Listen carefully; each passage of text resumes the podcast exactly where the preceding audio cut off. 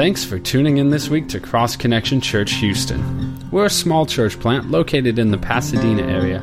It is our mission to save the lost, to equip the saved, to serve both the lost and the saved, and finally to send the equipped. To this end, we teach through the Bible on a verse by verse basis, starting from the beginning of a book and working our way through all the way till the end. It is our prayer that you would grow in the knowledge of Jesus Christ through His Word.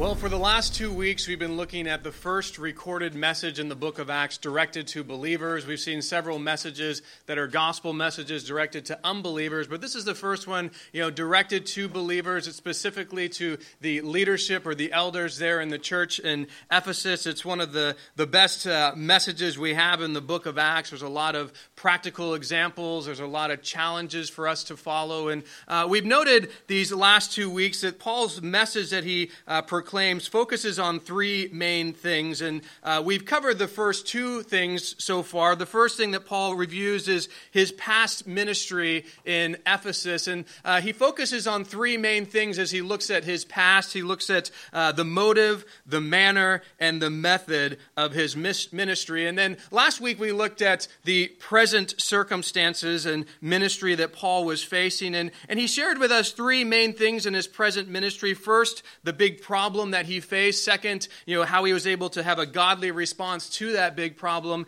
And then third, three reasons why he was able to respond in a godly way. So we've looked at the past ministry, we've looked at the present ministry, and this morning we're going to finish up this teaching from Paul looking at the future. Paul's going to give a challenge, a warning really about the future, about the future of the church, about things that are going to be coming into the church that these believers needed to be aware of and that you and I need to be aware of as well. And so in this final uh, portion of uh, this message, Paul is going to be looking at basically three things again. Um, first, Paul is going to challenge us with, uh, well, just to give a challenge to the elders there. Second, he's going to focus on the reason why this challenge is so important. And then third, he's going to focus on three practical ways to effectively minister that he demonstrated uh, by his own personal example. Now, I want us to note something that really, you know, Paul's saying this is what the church is going to be like. These are things that are going to happen in the future. But I want us to understand we are in the future. We're living in this church that Paul warned about. And so, what he has to say to these Ephesian elders is very much applicable to us and very much something that we see in the church world happening now. And I think as we go through these verses, uh, you'll be aware of that reality. So, there's a lot that we can take from these things, a lot that we can apply to our lives personally. So, let's start with seeing what Paul here shares with us about this warning about the future, starting Acts chapter 20, uh, verse 28 says this Therefore, take heed to yourselves and to all the flock among which the Holy Spirit has made you overseers, to shepherd the church of God, which he has purchased with his own blood. For I know this, that after my departure, savage wolves will come in among you, not sparing the flock. Also, from among yourselves, men will rise up speaking perverse things to draw away the disciples after themselves. Therefore, watch and remember that for three years I did not cease to warn everyone night and day with tears. Now remember, Paul is directing this message specifically to these elders, these leaders in the church there in Ephesus. And, and sometimes people will read this and think, well, you know what? I'm not a church leader, so this doesn't pertain to me. This doesn't have any application to me. And that's not true at all. This message is relevant to every believer, not just those who are in church leadership. And the reason it's relevant to every believer is because this is really a challenge to be uh, aware of certain things and also to be someone someone who, you know, invests spiritually in others. And all of us in different capacities as believers have been called to do that. For those of you who are parents, you're called to invest spiritually into your children. And for those of you who see yourself as spiritually mature, who've been walking with the Lord for a while, I want you to understand that you have a role in the body of Christ to invest in those who are less spiritually mature. In the book of Titus, we have a great challenge Titus chapter 2, verses 2 through 5, it tells us this Tell the older men to be sober, reverent, temperate, sound in faith, in love, in patience. The older women likewise, that they be reverent in behavior, not slanderers, not given to much wine, teachers of good things, that they admonish the young women to love their husbands, to love their children, to be discreet, chaste, homemakers, good, obedient to their own husbands, that the word of God may not be blasphemed. Likewise, exhort the young men to be sober minded. Notice that these verses are challenging those who are more mature in the Lord, who've been walking with the Lord for a while. It says, you know what? First, you need to be an example to younger believers in the way in which you conduct yourself, in the way in which you live. Be that godly example to them. But it also says, you know, be proactive. You know, go out and find people who are young in the Lord, come alongside of them to help them. For, for you ladies to, to look for younger women in the Lord and show them what it is, not just by example, but by investment and discipleship. You know, this is what it looks like to be a godly woman. This is what you need to be a godly wife. This is what you need to be a godly mother. Likewise, men, bringing onside younger men to themselves and saying, hey, this is what it is to be a godly man, a godly husband, a godly father. We need that in the body of Christ today. We need that discipleship and that investment. And so I want to throw out a challenge to you. If you see yourself, you know, as a, a spiritually mature individual, but that's been walking with the Lord for a while, you know, look for younger believers here in our fellowship to come alongside of them and help them grow, to invest in them and be an example to them. And so that's another area in which we are uh, really commanded to invest in and, and pour into others. And it doesn't mean you have to be in church leadership to do it, as long as you've just been walking with the Lord for a while. Now, all of us, whether we've been saved for 10 days or 10 years, we need to be investing in unbelievers. We need to be sharing the gospel with those that are lost. And I bring all this up just to be uh, a reminder that as Paul is sharing with leaders in the church in Ephesus, just recognize all of us have a role to spiritually invest in others. Uh, and so what Paul shares here uh, is a challenge for all of us and a warning for all of us. So the principles that we're going to look at definitely are relevant to all of us this morning. Now, I want us to note the first challenge that Paul gives us in verse 28. Notice what he says to us. He says, Therefore, take heed to yourselves and to all the flock among which the Holy Spirit has made you overseers to shepherd the church of God, which he purchased with his own blood. Paul says, Take heed to yourself and to the flock of God. Now, the Greek word translated heed means to attend to, to care for, to give attention to, to devote thoughts and efforts to a person or thing. So Paul's saying, you know, you and I, we need to take heed. We need to give attention to, care for, attend to, and devote our thoughts and efforts first to ourselves and then to the flock of God, speaking of other believers. But, but I want you to note the order here. First, take heed to yourself. Second, take heed to the flock of God. And this order is very important because if you screw up this order, everything starts to fall apart. First, take heed to yourself before you try to take care of the spiritual needs of others, before you try to help others with their spiritual needs. First, invest in your own. First, take care of your own spiritual life. If you want to be used by God to feed other people spiritually, then you need to first be able to feed yourself spiritually because if you're not feeding yourself spiritually, you got nothing to offer. You can only take others spiritually as far as you have gone. So if you're not investing in yourself, guess what? You're not going to be very effective in pouring in to others. You know, for those of you who fly, uh, I'm glad I don't fly internationally much anymore because it's a miserable long trip. But you know, the the you know you, you get in there and the message comes from the flight attendant about how to put on your uh, oxygen mask on a plane, and they tell you first put on your mask before trying to help anyone else with theirs. Now, for parents, this kind of goes against our instinct. You know, if the plane's going down and the oxygen masks fall, you know, we're looking for our kids and we want to make sure they get oxygen. But they recognize, you know what? If you're trying to put masks on everyone else, but you're not getting oxygen, you're going to pass out, you're going to die, you're not going to be helpful, and then the people you're trying to help are going to die as well. So they're saying, hey, you first need to make sure you get your oxygen, and when you get your oxygen, then you'll be able to go and help everybody else with theirs. And so they bring this warning to us. And in the same way, spiritually, we first need to invest in ourselves, make sure we're taking in the Word of God, make sure we're investing in ourselves spiritually before we seek to try and invest in others and pour in to others. People don't need to just be taught, they need to be shown. We need to first grow ourselves so that we can be that example to others. You know, I think we have a tendency of seeing and trying to correct sin in other people's lives without first seeing and correcting the sin that is in our own life. And Jesus gave us a pretty strong warning about this. You're probably familiar with this. Luke chapter 6 says this in verse 41 and 42. And why do you look at the speck in your brother's eye, but do not perceive the plank in your own eye? Or how can you say to your brother, Brother, let me remove the speck that is in your eye when you yourself do not see the plank that is in your own eye. Hypocrite! First remove the plank from your own eye, and then you will see more clearly to remove the speck that is in your brother's eye. So Jesus is telling us here hey, before we try to take that speck that we might see from a brother or sister in the Lord, we first need to take care of the big plank in our own eye that is blinding us from uh, doing that for our brother. You know, many Christians struggle with plank eye.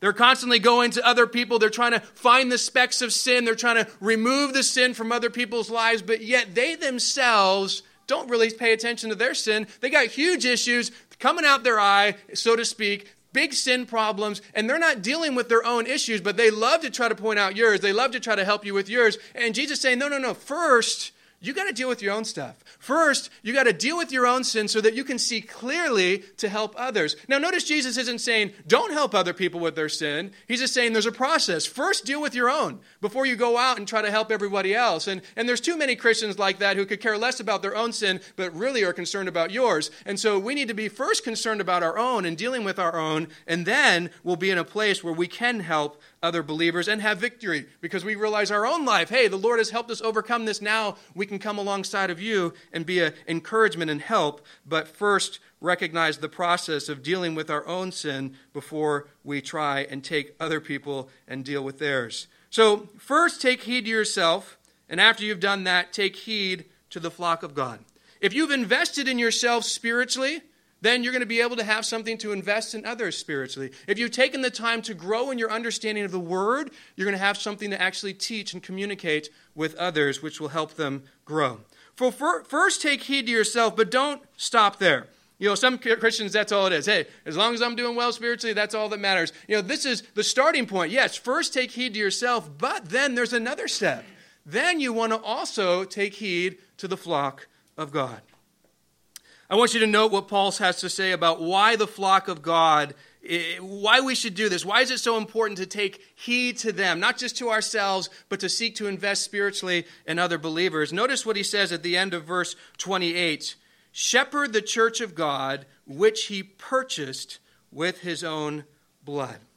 You know, the reason why it's so important to shepherd the church of God, to invest in other believers, is because of how important believers are to God, how valuable believers are to God. You know, you can tell how valuable something or someone is by how much they're willing to give to purchase it. Know, if I wanted to know the value of my home, I could look at what Harris County tells me the value of my home is based on my taxes. You know, I wish they would keep my value low so I wouldn't have to pay as much. Or I could just look at the market value and say, okay, this is what the market value says the, the value of my home is. But in all reality, the true value of my home is what someone's willing to pay for it. What someone's willing to pay for it demonstrates the value. See, someone could say, oh, I really want your home, and they could pay way over market value. Or someone could say, your home's worthless to me, and I'm willing to give you barely nothing. What someone's willing to give demonstrates the value they place on it.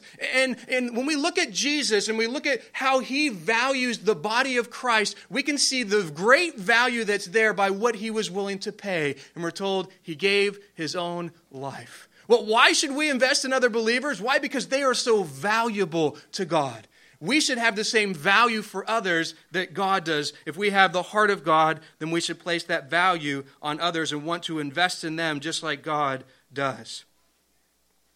I think this is so important to note because oftentimes we only take heed to ourselves. Oftentimes we're, we're selfish. I mean, that, that's part of our flesh. That's part of our issue. That's part of the, the negative aspect of our life is we're selfish and we focus on ourselves and me and me. And we need to break beyond that to realize it's not just about me. It's not just about my growth. It's not just about my spiritual maturity, but I want to be used by God to invest in and help out and pour in to others.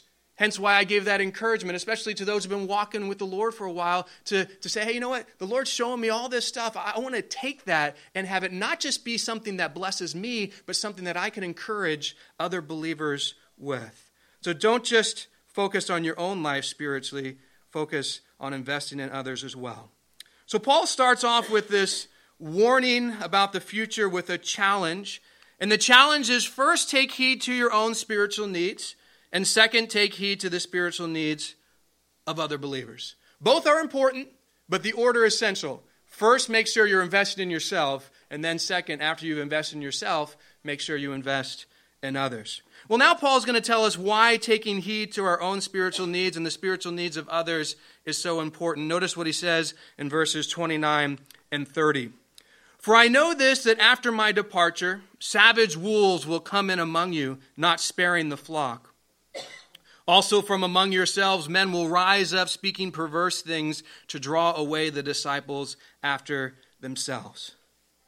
Well, Paul has been encouraging these leaders, you know, shepherd, invest in, you know, pour into the, the flock of God, God's sheep, spiritually feed them, protect them, take heed to your own spiritual needs, and also invest in their spiritual needs. And now he's going to share why this is so important. The reason this is so important is Paul saying in the future, two big problems are coming. They're coming to the church world. They're going to come to this church here in Ephesus. They're going to come to all churches. There's, there's an issue that is going to be coming, and you need to be aware of it, and you need to be prepared for it because it's going to cause problems.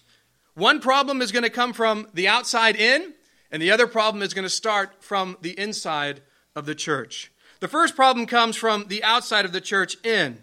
That's the problem that Paul says is savage wolves will come in among the church, not sparing the flock. He's using a, very picturesque thing, a savage wolf, and now we already said the flock, which are sheep. Savage wolves and sheep, you know, they don't do well together. Savage wolves, their, their goal is to kill and destroy sheep. And so in painting this picture, he's saying, hey, there are going to be those who come into the body of Christ, come into churches, come in there, and they're like savage wolves. Their purpose and their goal is to destroy, to kill sheep. You know, sadly, there are many people like this in the church world today. They've come into the church ultimately to destroy believers. Now, you might be thinking, well, when a flock of sheep sees a wolf, they run.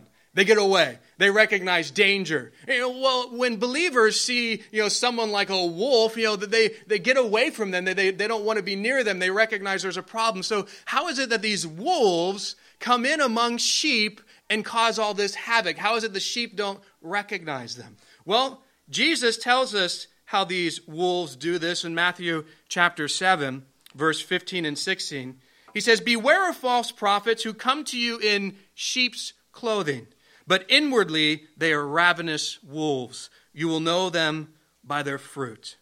You see, the way that these wolves get into the church is they come in with sheep's clothing. Oh, they, they look the part. They even have the church lingo. You know, they, they want to be seen as Christians, be seen as believers. They come in incognito, sheep's clothing, but really inwardly they're ravenous wolves. Inwardly, they're seeking to destroy. And they're dangerous because, you know, it doesn't, they don't wear signs that say false prophet. They don't wear signs that says heretic. They don't wear signs that say, hey, we're coming to destroy you. Uh, they're wanting to be accepted and looked upon as, oh, yes, what we're doing is good and right and biblical, but yet, no. They bring in heresy, they bring in lies, they bring in things that drag people down and destroy their life. And so, you know, Paul is saying, hey, be aware of these false prophets who come in and destroy like ravenous wolves. So, the first problem that Paul warns us about is a problem coming from the outside in the problem of evil people who are like wolves who come into the church to kill and destroy believers.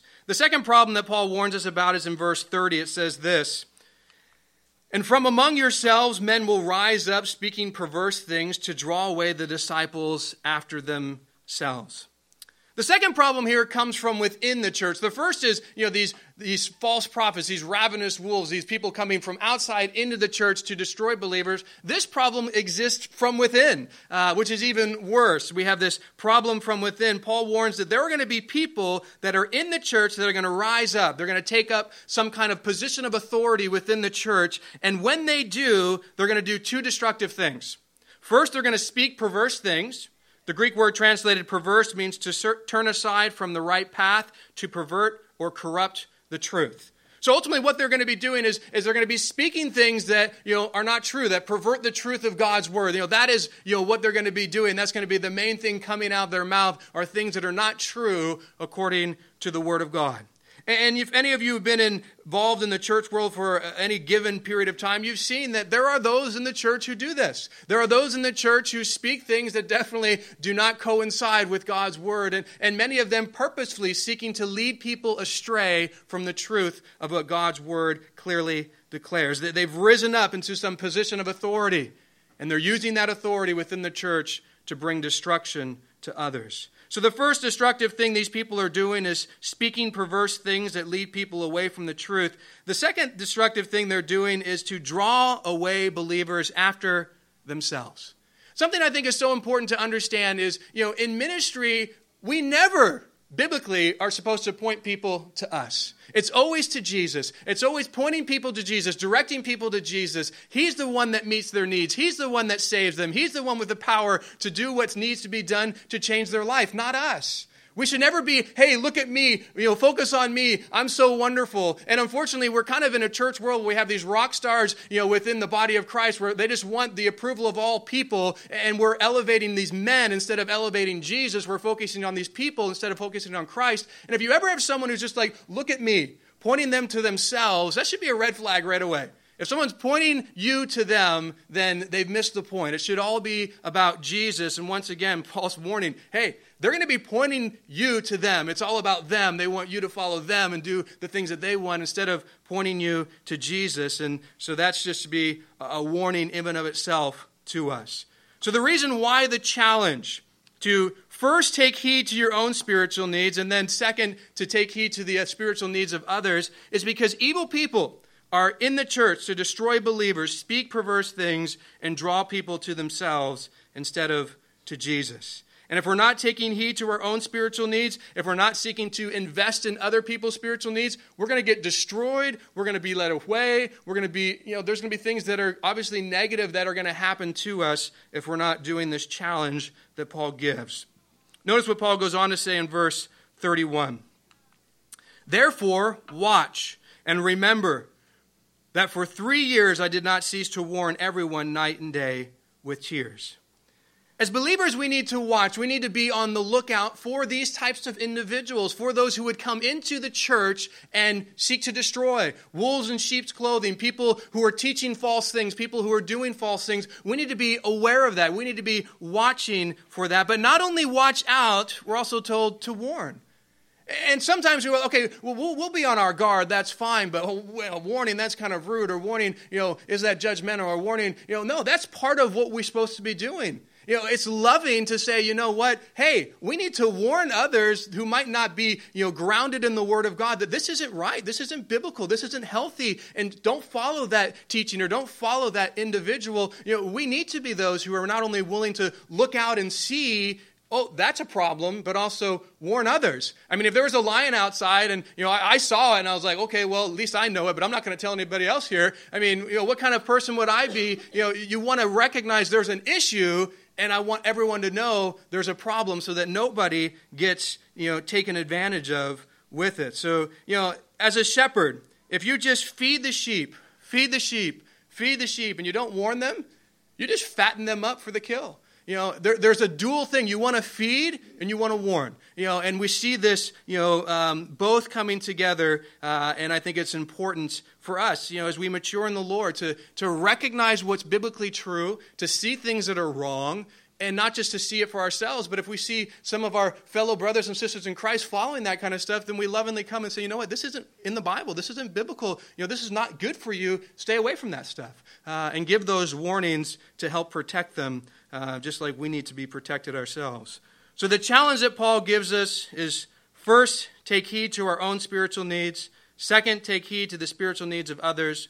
The reason why the challenge is so important to do is because evil people are in the church to destroy believers, speak perverse things, draw people to themselves instead of to Jesus. Well, the final thing that Paul is going to focus on here in the end of this teaching are three practical ways that he effectively ministered, things that he personally demonstrated that are a great example to us. Notice what they are in verses 30, 32 uh, through 35. So now, brethren, I commend to you, uh, commend you to God and to the word of his grace, which is able to build you up and give you an inheritance among all those who are sanctified. I have coveted no one's silver or gold or apparel. Yes, you yourselves know that these hands have provided for my necessities and for those who are with me. I have shown you in every way by laboring like this that you must support the weak. And remember the words of the Lord Jesus that he said, It is more blessed to give than to receive. The first practical way that Paul demonstrated with his own life of how we should personally minister to others is to commend people to God in the word of his grace. You know, the word commend means to bring alongside of. You know, one of the most effective things and best things that we can do as believers is to bring people to God's Word, to encourage people in God's Word, to share God's Word with people because it's living, it's powerful, it's, it's you know, can enable us and help us in every area of life. We are surrounded by people who need to be built up, who need to be encouraged, who need to be warned, who need to be sometimes even rebuked by God's word. And the word of God needs to go out. We need to encourage people, bring people to it. So, the first practical way to effectively minister that Paul personally demonstrated is he commended people to God in the word of his grace. And I'm not harping on this because we've seen this over and over in the book of Acts. And that's he comes into a place and he brings the word, he brings the gospel. This was Paul's ministry, this was his heart, something that he did so well, so effectively, and something that we need to uh, follow that example as well. The second practical way to effectively minister that Paul personally demonstrated is in verses 33 and 34. He says this I have coveted no one's silver or gold or apparel. Yes, you yourselves know that these hands have provided for my necessities and for those who were with me. The second way to effectively minister that Paul demonstrated to us is don't covet. To covet is to have an ungodly desire for something that is forbidden. You know, you go through the Ten Commandments, and the largest portion of, of just one command is actually specifically about coveting. Exodus chapter 20, verse 17 says, You shall not covet your neighbor's house, you shall not covet your neighbor's wife, nor his male servant, nor his female servant, nor his ox, nor his donkey, nor anything that is your neighbor's. Coveting is an issue that we have. And we look at, oh, I want this and I want that, and especially things that are forbidden, like someone else's wife or some other things. And, you know, we have this sinful desire for things that are forbidden. You know, we don't like to be told, you can't have that. What do you mean, I can't have that? I want that. It's going to be mine. And, and we struggle with that. Our flesh struggles with that. And in ministry, coveting, unfortunately, is commonplace. And it's something that brings great destruction to you personally and definitely to the ministry as a whole. You know, there are probably the three biggest things that especially men in ministry covet are money, women, and power. And they're all super destructive. Coveting those things, you know, I mean, coveting is just that the desire for it, which ultimately leads often to pursuing those desires and going after those things. And, you know, it just brings problems. When you caught up coveting, you know, coveting comes with definite consequences. You know, a young bride flashed her diamond ring at a party. It was the biggest diamond that anyone at the party had seen ever in their life. And they said, Wow, where'd you get that diamond? She said, This is the famous Wilson diamond, the second largest diamond in the world. Every woman in the room was, was coveting this diamond until the bride told them, Well, this diamond comes with a curse. A curse? asked her friends. Yes, she answered. It comes with Mr. Wilson. Coveting oftentimes comes with consequences. And I think that's something that we need to recognize as we, oh, if I just had this, it'd be so great, or oh, if I could just get this, it'd be so great. And, you know, it's not true. We need to get away from that and just recognize, you know what, what God has for me is what's best. And what He says is forbidden for me, I need to trust. He does that because He knows what's best. I think sometimes we have this perception of God of He's trying to rob us of our fun. He's trying to keep us from having the, the you know, desires of these different things. He's saying, no, no, no, I recognize these aren't good for you. And that's why I say they're forbidden because I don't want them to hurt you. Like a parent, when we look at our children and they say, oh, we want it so bad. And you say, no, you can't have it because it's not good for you. Oh, you're so mean, Daddy. No, I'm just trying to look out for you. And sometimes they don't get it. And sometimes, as children of God, we don't get it. He's just trying to look out for us and say, don't do this because it's going to hurt you. Don't pursue this because it's not good for you. Just trust me. I've made it forbidden because I love you and I know what's best for you, and quit coveting and pursuing these things because they're not healthy for you. So remember, coveting comes with great consequences, especially when you're in ministry, because it doesn't just impact you, it impacts those you're trying to influence and impact spiritually as well. You know, Paul was a great example of someone who didn't covet things like silver or gold. And he actually went out of his way. He said, Hey, you guys know I work with my own hands. I was a tent maker to provide for my own needs, not just for my own needs, but also those who ministered with me. We did this so that you would know, hey, we're not here for your money. We're not here to get from you. We're here to give. We're here to impart to you. And Paul wanted to make that very clear, and he did that, you know, through his life and demonstrated that very powerfully. So, the first practical way to effectively minister that Paul personally demonstrated is to commend people to God and the word of his grace. The second practical way is don't covet.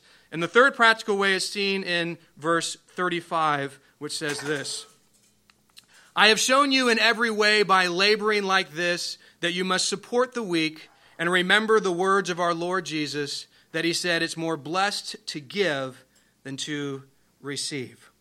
You know, the third practical way that Paul demonstrated for effective ministry is to be generous in your ministry.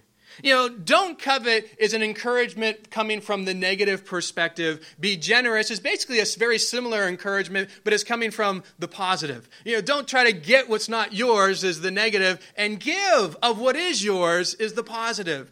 And they kind of go hand in hand. But, you know, within our culture, this is something that, you know, oftentimes we struggle with because we're told a lie over and over again. And I love what Paul says here. Notice that Paul quotes Jesus saying, It's more blessed to give than to receive.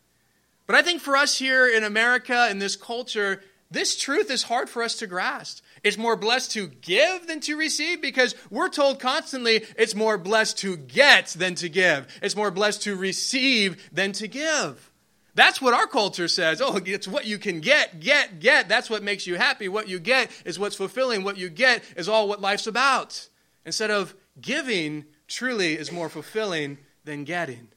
Yeah, I think we see this. I get somewhat frustrated at Christmas time with little kids, and it's always, What'd you get? What'd you get? What'd you get? What'd you get? Well, why don't we ask them what they give? Why don't we focus? I mean, what is Christmas all about? It isn't about the giving of God's Son to us. Isn't that really should be the ultimate focus instead of just like, what do we get? Get we get more and more selfish uh, in our culture, and I think you know this is something that we see you know so uh, apparent uh, within us, and so you know this is a, something that is a struggle.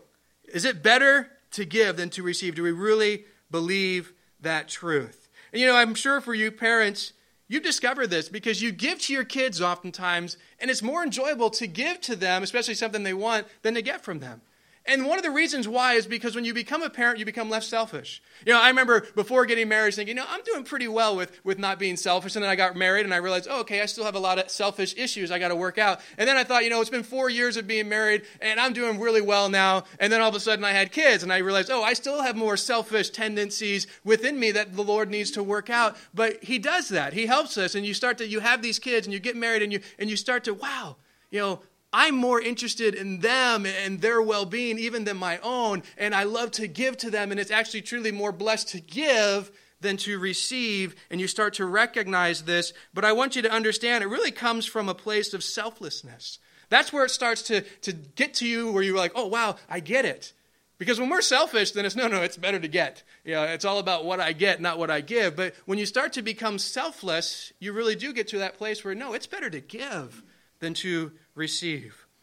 In Philippians 2 3 and 4, we have a really good challenge for us. Let nothing be done through selfish ambition or conceit, but in lowliness of mind, let each esteem others better than himself. Let each of you look out not only for his own interest, but also for the interest of others. God wants us to be selfless, not selfish. To esteem others better than ourselves, that's hard. it's easy to esteem us best because that's natural and easy, but to really esteem others, to look out for other people's needs, not just for our own, that is what the, you know, as we mature in the Lord, that should be something that we start to see that it's not just all about me, but I want to invest in others. I want to give to others. And that's not just of your money, but giving of your time, giving of your, your, your talents. Your, I just want to give to pour in to other people. Ministry, that's what it is. It's all about people and giving to people. And if you don't like to give of your time and of your talents and of your treasures, don't get into ministry because, you know, that's what it's all about. It's about people. And I hate when I hear people say, "Oh, ministry would be great if there were no people." Well, then there would be no ministry. You know, the reality is that's what it's all about. Yeah, and it can be difficult, but it also can be greatly rewarding, but the the bottom line is it's all about giving of yourself. You know, it's a sacrifice. You know, but who was the greatest giver and how did he demonstrate it? Jesus Christ. He sacrificed his life and he showed us by example what ministry is like and how we should follow the way that God gives. A missionary returning home after many years of service was asked, Tell me what you found when you arrived in New Guinea. Found? I found something that looked more like hopeless than if I had been sent into a jungle of tigers. What do you mean? Why the people seem utterly devoid of moral sense. If a mother was carrying her baby and the baby began to cry, she would throw the, the baby in a ditch. If a man saw his father break his leg, he would just leave him on the roadside by himself. They had no compassion whatsoever. They didn't even know what the word compassion meant. What did you do for them? I thought it best to show them my faith by my works. When I saw a baby crying in a ditch, I picked it up and consoled it. When I saw a man with a broken leg, I came by and mended it. When I found people distressed and hungry, I took them in, comforted them, fed them. I gave sacrificially of all I had. And the people there in New Guinea inquired, What does this mean? Why are you doing this for us? Then I had my chance and I preached the gospel. Did you succeed? My friend said the missionary, when I returned home on furlough, I left a church. Generous, sacrificial giving of your time, of your talents, of your treasures, it impacts people. It impacts often way more than the message that we preach. And they need to be, you know, connected don't just preach the message, live the message, demonstrate it to them. You know, one of the things we've been doing at the park, and when we first went to the park, all we did is just go around talking to people and try to share the gospel. And I'm not saying that's bad, it was definitely good. But we have such a better response that we're coming now with something to give some free food, some snow cones, some things. We find that people do respond better when you know you're giving of them and you're paying for them to have a meal and you're sacrificing, even if it's just a little bit like that. It opens up doors, and, and people are kind of taken back by that because it's something that's important. We need to give of ourselves, especially in ministry. Well, Paul now has finished his message to the Ephesian elders, and, and notice how they respond in verse 36 through 38. And when he had said these things, he knelt down and prayed with them all. Then they all wept freely and fell on Paul's neck and kissed him, sorrowing most of all for the words which he spoke, that they would see his face no more. And they accompanied him to the ship. Paul finishes his message and does something that's very good. If you're going to communicate God's word to people, a great way to conclude is pray. And they kneel down, and as a group, they just pray together. They recognize, you know, all this biblical truth. We need God's strength and help, and they, they come together in prayer. But, but notice after they pray, it's a sad moment. We're told, and they wept freely and fell on Paul's neck and kissed him, sorrowing most of all for the words which he spoke. Remember last week, he recognized, you know what, you're not going to see my face anymore. I'm going to Jerusalem. Change and tribulation await me, but none of these things move me. I'm ready to go die, and I don't ever expect to be back here in, in uh, Ephesus with you guys. And so they're crying because they realize this is it. This is the last time we're going to see this man who invested in us, who poured into us, who shared the gospel with us, who is our spiritual father. And so it's a sad moment. But yeah, no, that's a good thing in the sense of it would be sad that they didn't cry. If like, oh, good riddance, Paul. You know, he made an impact on them. And it was something that moved them because of it. Since we live in the future church world that Paul was speaking about, we need to put what he says here into practice. So, the challenge that Paul gives is first, take heed to your own spiritual needs, and then take heed to the spiritual needs of other believers. The reason why it's so important is because evil people are in the church to destroy believers, speak perverse things, and draw people to themselves instead of Jesus. And if we want to be effective in combating what these evil people are doing, then there are three practical things we need to do. First, commend people to God in the word of His grace. Second, don't covet. And third, be generous in your ministry. You know, the greatest example of all of these things that we're looking at is Jesus Himself. He was so great at commending people to God and His Word. He did not covet, and he was generous in ministry more than anyone by giving his own life. We're going to finish this morning as we do the first Sunday of the month, just taking some time to remember Jesus, to remember his sacrifice, to remember what he has done, what he has given. We're going to have the worship team come on up and, you know, we're going to take communion together, which just focuses on uh, looking back to the sacrifice that Jesus gave for us that his body was given, that his blood was shed on behalf of us, for us, for our sin. And this is a open communion meaning that it's open to anyone who's accepted Jesus as their Savior. We encourage you to take that. If you're here this morning and you've never done that, you've never asked Jesus to forgive you of your sin, then I would just say when the communion elements come, just let them pass by. Uh, and we're going to take it together. So as the elements are passed out, just hold on to them, uh, and we will. I'll come up and we'll take it together. But I just want to read for you. Um, before the worship team plays, and we're going to kind of have a song. 1 Corinthians 11, 23 through 25 says, For I received from the Lord that which I also delivered to you, that the Lord Jesus, on the same night in which he was betrayed, took bread, and when he had given thanks, he broke it and said, Take, eat. This is my body, which is broken for you. Do this in remembrance of me. In the same manner, he also took the cup after supper, saying, This cup is a new covenant in my blood. This do as often as you drink it in remembrance of me.